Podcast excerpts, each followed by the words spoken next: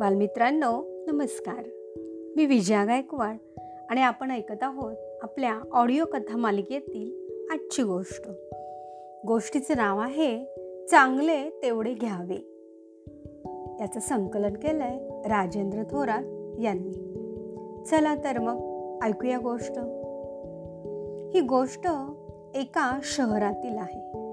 त्या शहरातील एका छोट्याशा वाडीत सूरज नावाचा एक सद्गुणी तरुण राहत होता.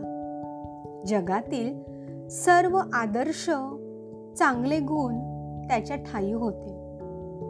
सूरजचे पालक तसे अशिक्षित आणि परिस्थितीनेही सामान्य होते आणि आजूबाजूचे वातावरणही तेवढे काही आदर्श नव्हते. असे असताना देखील सूरजच्या या चांगल्या वागण्याचे सर्वांनाच आश्चर्य वाटायचे. एकदा एका गृहस्थाने सूरजला विचारलं बाबा रे तुला एवढ्या चांगल्या रीतीभाती कुणी शिकवल्या? इतके सद्गुण तू कोणापासून घेतलेस?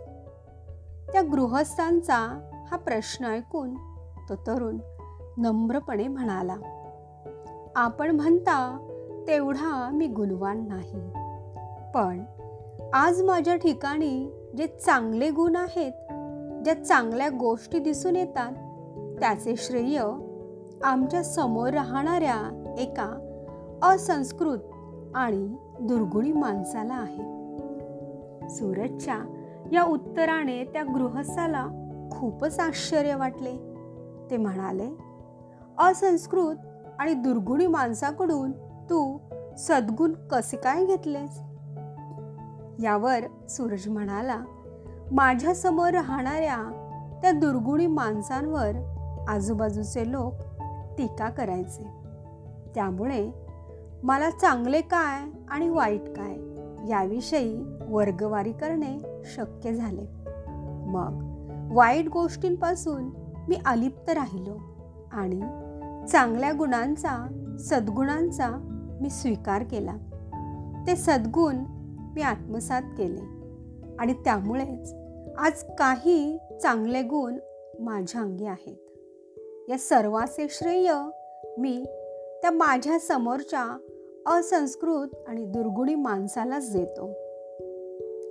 तात्पर्य समाजामध्ये चांगल्या आणि वाईट दोन्हीही प्रवृत्तीचे लोक असतात. आपण त्यांच्याकडून सद्गुण घ्यावेत की दुर्गुण घ्यावेत हे प्रत्येक व्यक्तीने स्वतःचे स्वतः ठरवायचे असते. माणूस वाईट नसतो तर त्याच्यातील वृत्ती वाईट असतात आणि म्हणून त्या माणसाचा तिरस्कार न करता वाईट वृत्तींचा तिरस्कार आणि त्याग करावा आणि या उलट चांगले सद्गुण आपल्या अंगी बाणवावेत. तर बालमित्रांनो अशी होती ही आजची गोष्ट चांगले तेवढेच घ्यावे. आणि वाईट असेल त्याचा त्याग करावा. धन्यवाद.